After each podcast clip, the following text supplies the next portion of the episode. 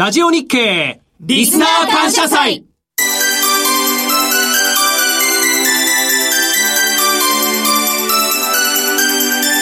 ザ・マネー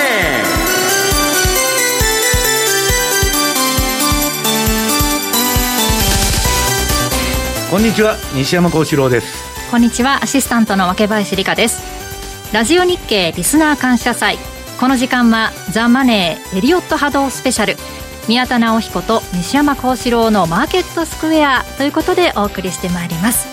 さあこの番組西山さんとそしてパーソナリティにマネースクエアのチーフテクニカルアナリスト宮田直彦さんをお迎えして進めてまいります。宮田さんよろしくお願いします。こんにちはマネースクエアの宮田です。よろしくお願いします。今年半ばに入りましたがそのエリオット波動についてですが結構西山さんもね勉強されたということで。私はね、もうエリオット波動というと、はい、プレクターと宮田さん、えあとトレーダーでいうとポール・チューダー・ジョーンズですね、はい、まあ、エリオット波動で、えー、この世で最も儲けた投資家はポール・チューダーだと、でまあ、当時プレクターがブラックマンデーをピンポイントでやってまして、あの1980年代のプレクターっていうのも神がかってて、はい、何月何日に相場上がります下がります、それ全部当てとったんですよ、はい、そのぐらい神様仏様プレクター様と、はい、ね私もまあそういう話をバンバン聞いてまして、えでまあ、あのプレクターのレポートをね、まあ、かなり長期間、まあ、月間8万いくらかなんか払ってましたけど当時、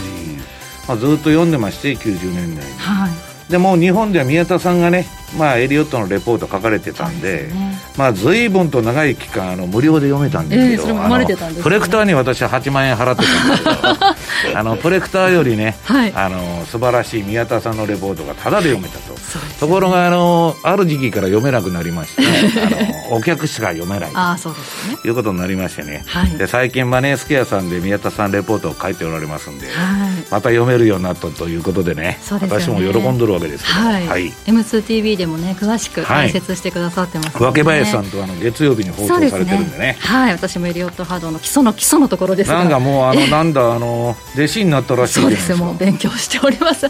エリオット波動の素晴らしいのがね相場はフラクタルだとい。う相場の謎を彼は解いたわけですよ、まあ、ダウ理論を発展させて、そのね、体系を作ったっていうのはすごいと思うんですよ。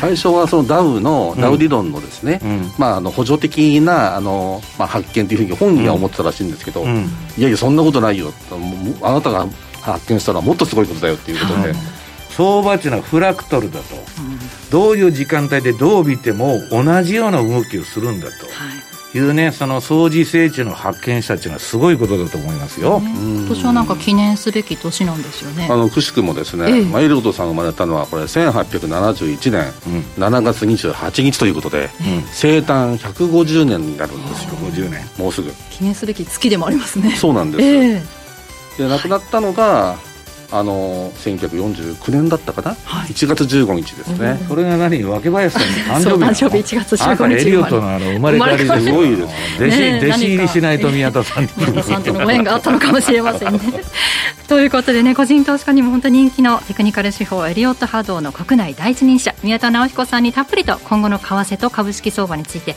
分析いただこうと思っておりますお願いしますさあこの番組の資料リスナー感謝祭のホームページからダウンロードできますのでそちらもぜひ活用してお聞きください。では番組進めてまいりましょう。この番組はマネースクエアの提供でお送りします。それでは早速宮田さんに伺っていきましょう。まずは為替市場、ドル円ですね。はい、ドル円。これ資料ですと2ページのグラフになるんですけども、はい、まずもともとですね、これ米ドル円のあの長期の動きがどうなってるかということを確認したいと思うんですよね。はいえー、長いこと、これ固定相場制が、まあ、続いておりましてですね。固定相場制 もともと1ドル1円で始まったらしいんですけどもね。はい、それがまあブレートンウッズ体制で、まあ固定相場っていうことで、1940年代でしたか、はい、えー、固定相場になって、それが、まあ、あの、変わったのが、まあ、例のニクソンショック。はい。1971年の8月の15日でしたか。はい。それ以降、まあ、あのまあ、ドルは大暴落してるっていうことになったんですね。そうなんですよね。はい。で、まあ、一応そこからの波動の取り方っていうことになりますね。うん、はい。1ドル360円から、まあ、の動きということになります。うん、さて、えっ、ー、と、これ、グラフの見方としましてはですね、これ円から見ての相場なので、うん、円高ということで上に行けば行くほど数字はちっちゃくなってますけど、円高ということになります。インバーススケールになってるということですね。そうですね。逆メモリになってると。はい。はい、その辺、あの、ご注意ください。はい。で、まず、この1978年に177円というのがあったんですよ。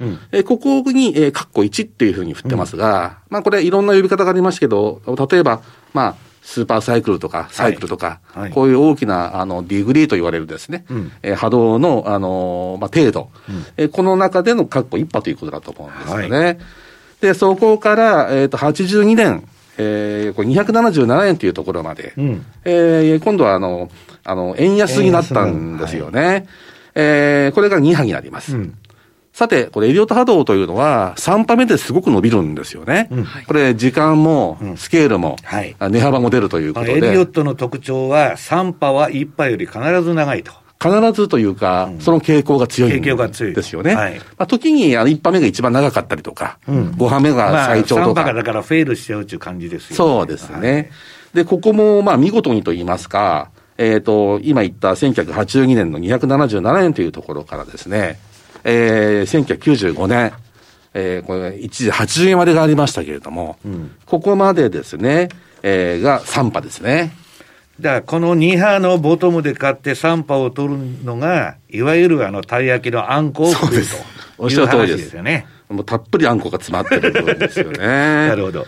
で、この、先ほど西山さんの方からフラクタルっていうようなお話あったじゃないですか。うんはい、ここの今言った、えっ、ー、と、1982年の277円から95年の79円台まで、はい、これ、さらに細かく見るとですね、うん、えー、上げ下げ上げ下げ上げ、うん、1、2、3、4、5ということで、まあ、分波というか、はい、波がさらに細かく分かれていることが分かります、はい、この3波の中にちゃんと5波入っていると。そうなんですよ。はい。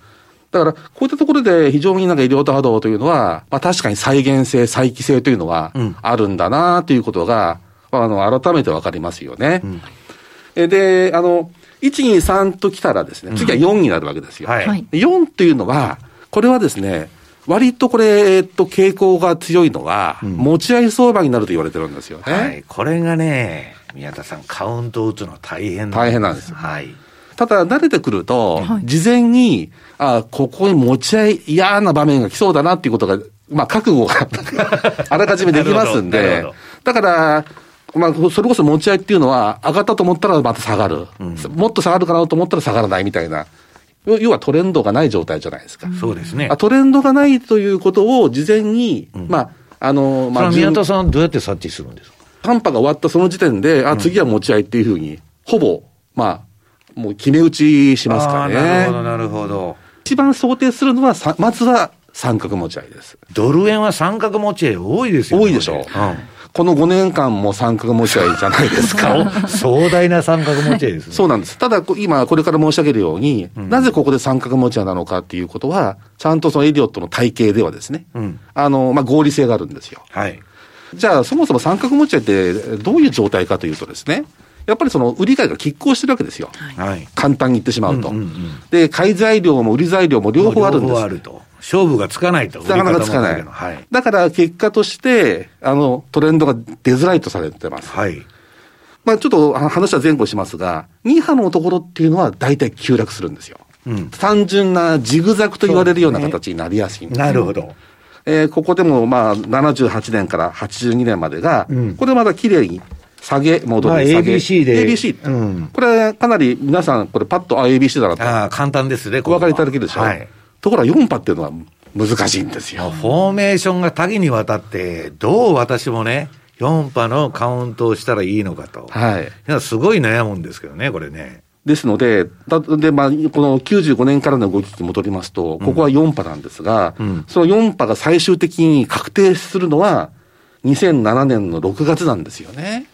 つまり、これ95年の79円75っていうところがありますけど、うん、ここから、この円安になって、98年に148円ぐらいのところまで行ってるでしょう。ここをついつい4としちゃいたいじゃないですか。うん、人情として、うん。そうですね。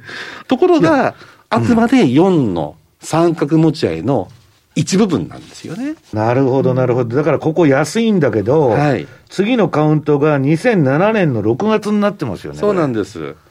ここが少しややこしいところですよね。ねこねこの、なんで、これ98年の方が安いのになんでそこで4億って打っちゃいけないんだっていうことで、一般の人は分かりにくい。ここがなかなかね、ややこしくって、くじけちゃういうところなんですよ。ああ、なるほど。深いですね、これは。いや、いや、深いんですよね。うん、98年のところ、各4としちゃうと、もう5が来るぞ、5が来るぞとずっと待ってても全然来ないわけですよ。うん、でもこれは全体的に三角持ち合いになるんだって事前に、この心の備えをしておけばですね、まあ、あんまりその慌てる必要もない。はい、これ、宮田さんでも三角持ち合いって言いますけど、私この時為替相場やってて、はい、147円の手前の、私145円で降りたんですよ。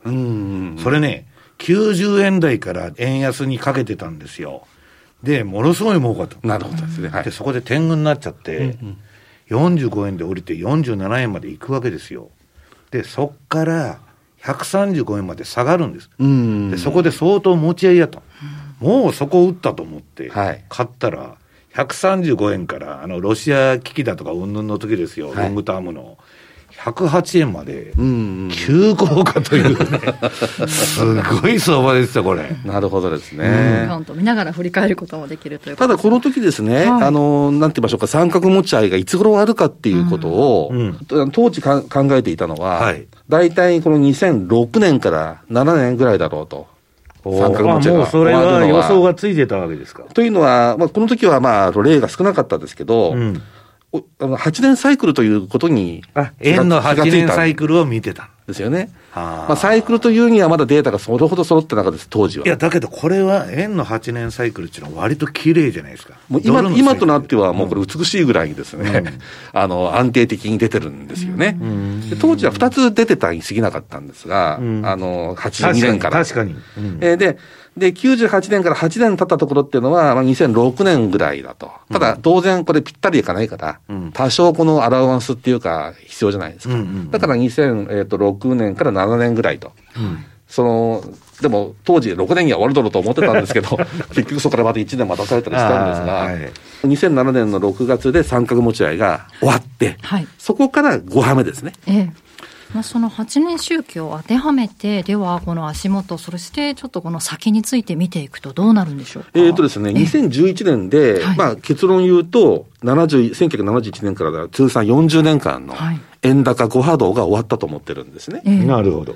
えー、で、2011年からは、えー、円安の時代に入ったと。はい、で、少なくとも2回円安のトレンドが出る必要があるんですね。はい。は、うん、具体的には A っていう円安と、うん、B、えー、そして C のね。の円安ですね。はい。はい、で、さっき少し言いましたように、三角持ち合いというのは、4波目と B 波、A、B、C の B 波、はい、この2箇所に主に現れるとされてるんですね。うん。だから、えっ、ー、と、2015年からここまで5年間、はい、昨年末ぐらいまで5年間、えー、続いていた部分が、持ち合い部分が部分、えー、A、あの、B 波で。ああ、B 波で。戻りの。はい。で、今年の、あの、1月以降は、C 波に入った、これ円安ですけども、はい、そういう、あの、見解です。ああ、なるほど。はい。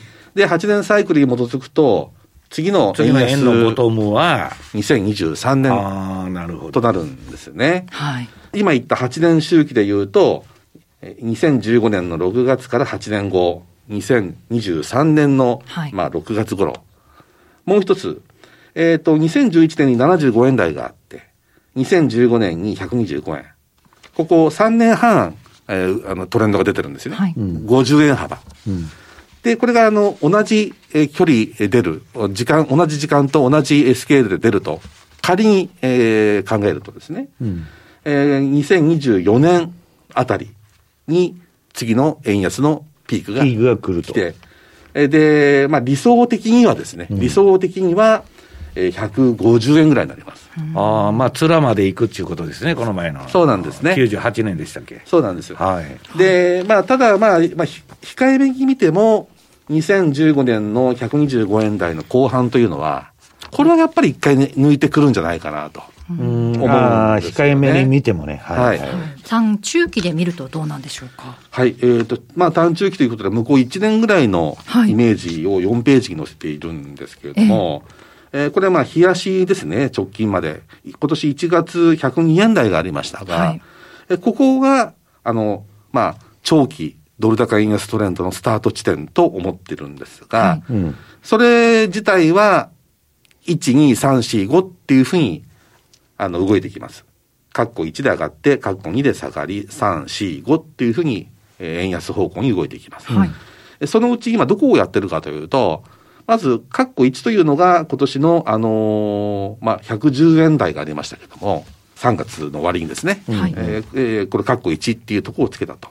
で、それ以来なんですけど、あの、今はですね、実は、あの、まだこのカッコ2の、言ってみればレンジ、うん、レンジをやってる最中だという理解でおります。なるほど。あの、これはまあ、あの、まあ、エリオットのパターンでいうと、フラットっていう形なんですけどフラット調整か。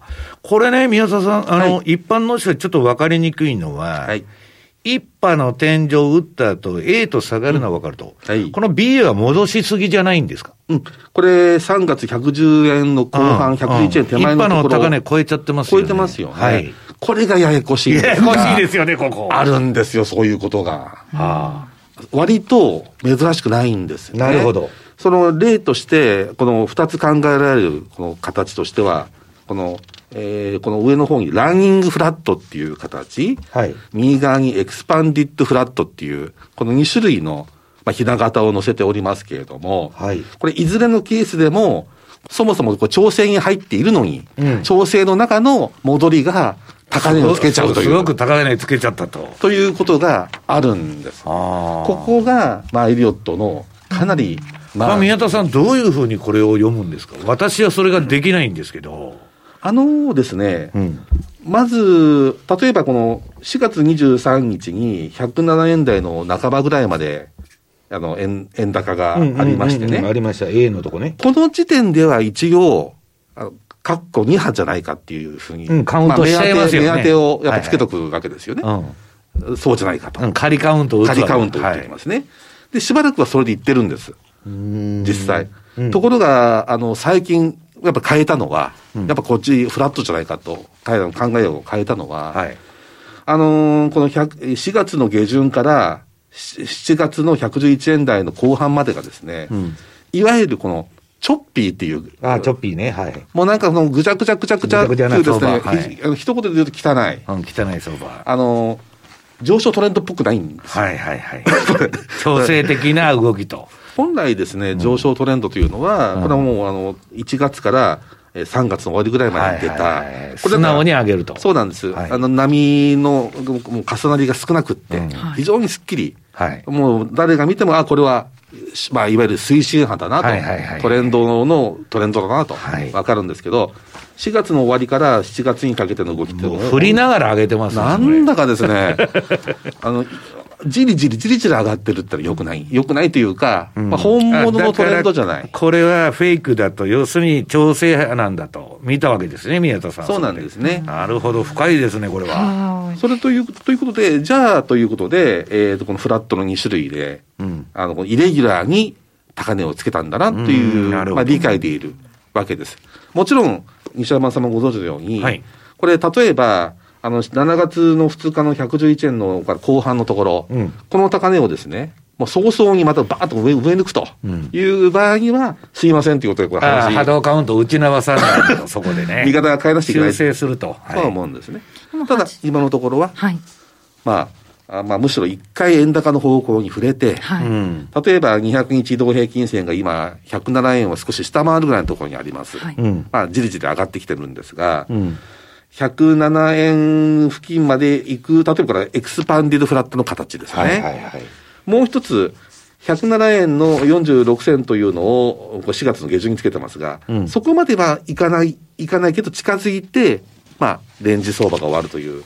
ランニングフラットっていう形、どっちかなということなんですね。うん、で8月の初めから半ばにかけて、その A、B、C とつけて、そこからは第3波が始まると。第3波が始まるのかなと思っています。ということですよね。ちなみに第3波っていうのは、はい、まあ繰り返しになりますけど、大きくなるじゃないですか。はい、まあ、普通は一番長くなる。はい、まあ、低く見積もっても、一波目と同じ長さでしょう。まあ、当倍には出ると。でしょうと。はい。そんなことで、一波の値幅が8.36円ぐらいなんですね。だから、まあ、次の安値から、えっ、ー、と、まあ、8円以上は動くだろうなと。はい、なるほど。ざっくり10円前後。やっぱり次は出るんじゃないかなと、円安方向にですよ。あの、目先の、目先は円高なんだけれども、その後、10円規模の円安が出るのではないかなと思ってます。はい。ということで、ドル円まで伺ってきました。はい。マネースクエアトラリピボックストラップリピートトラップリピート僕の名前はトラリピトラップリピートトラップリピートそれを略してトラリピここではマネースクエア津田隆光さんにお越しいただきました。津田さんお願いします。どうぞよろしくお願いします。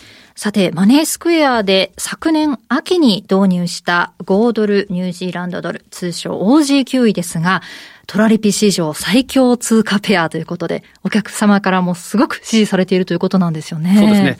これは実績ベースでいうと、ええ。ー、OG9 位のプラス収支の割合が89.2%、はい、これは実質利益ベースということ。はい、で、えー、当社の、えーまあ、ページにあるんですけど、戦略リスト。はい。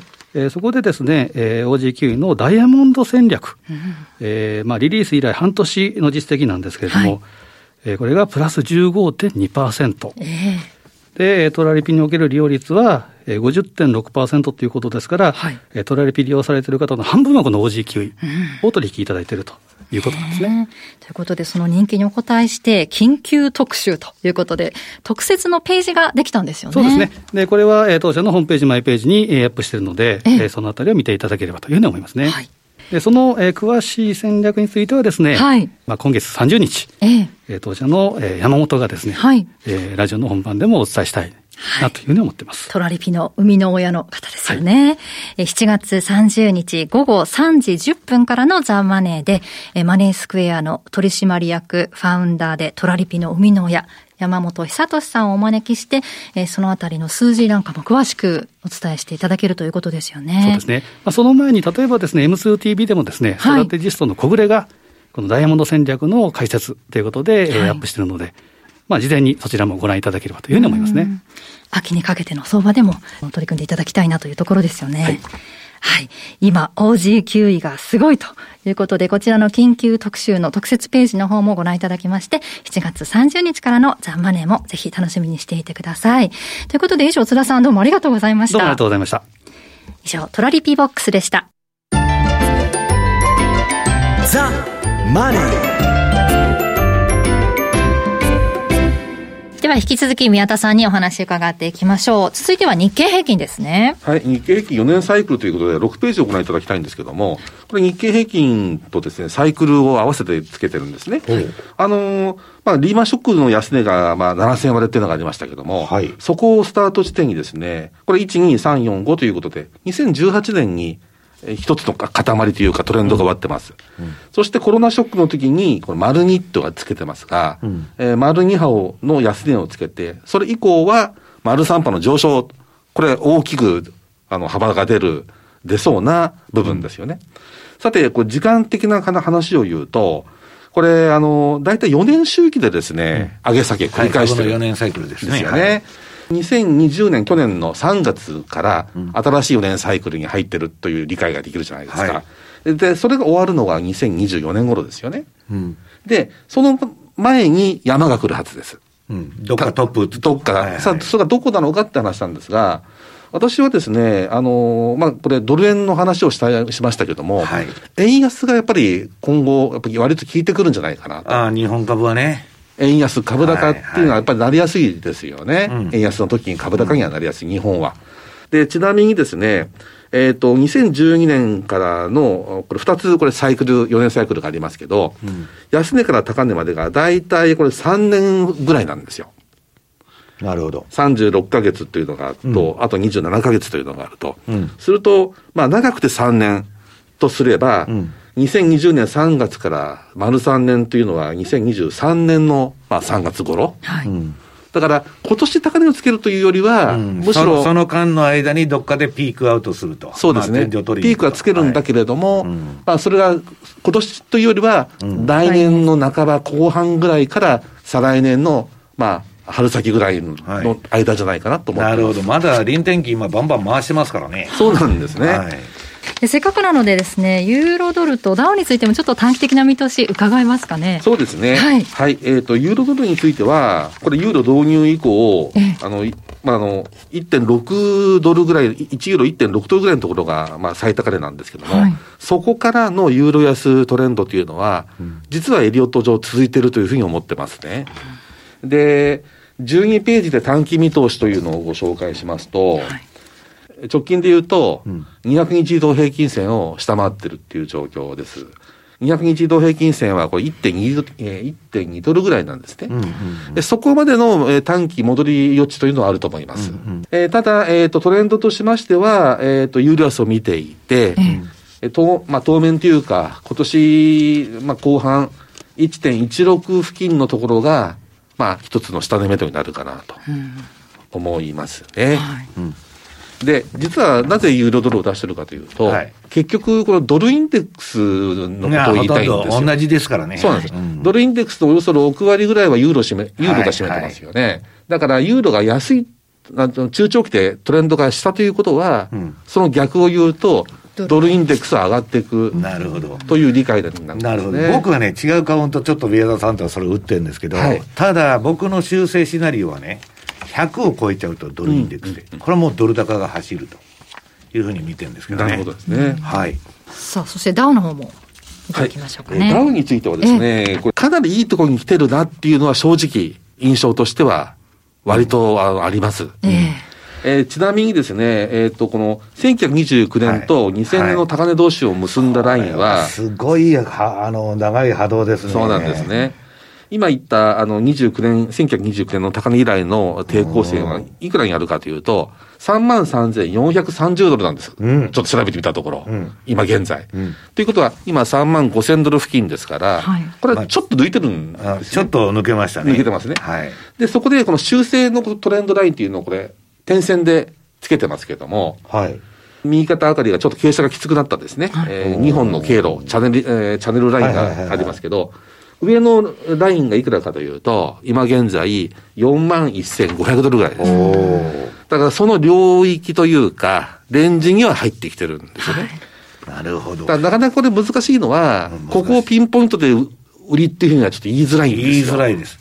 まあ100ドル上がっても 5, 5 波動だし、1万ドル上がっても2万ドル上がっても5波動じゃないですか。その辺って、かなりやっぱり、あの、まあその苦しいところなんですよ。5波って延長線があるんで。株とコモディティは5波が延長するでしょ、宮田さん。そうなんですよ。難しいですよね。難しいんですよね。だからはっきりとしたトレンドの変化というのが出てからでも遅くはないし。なるほど。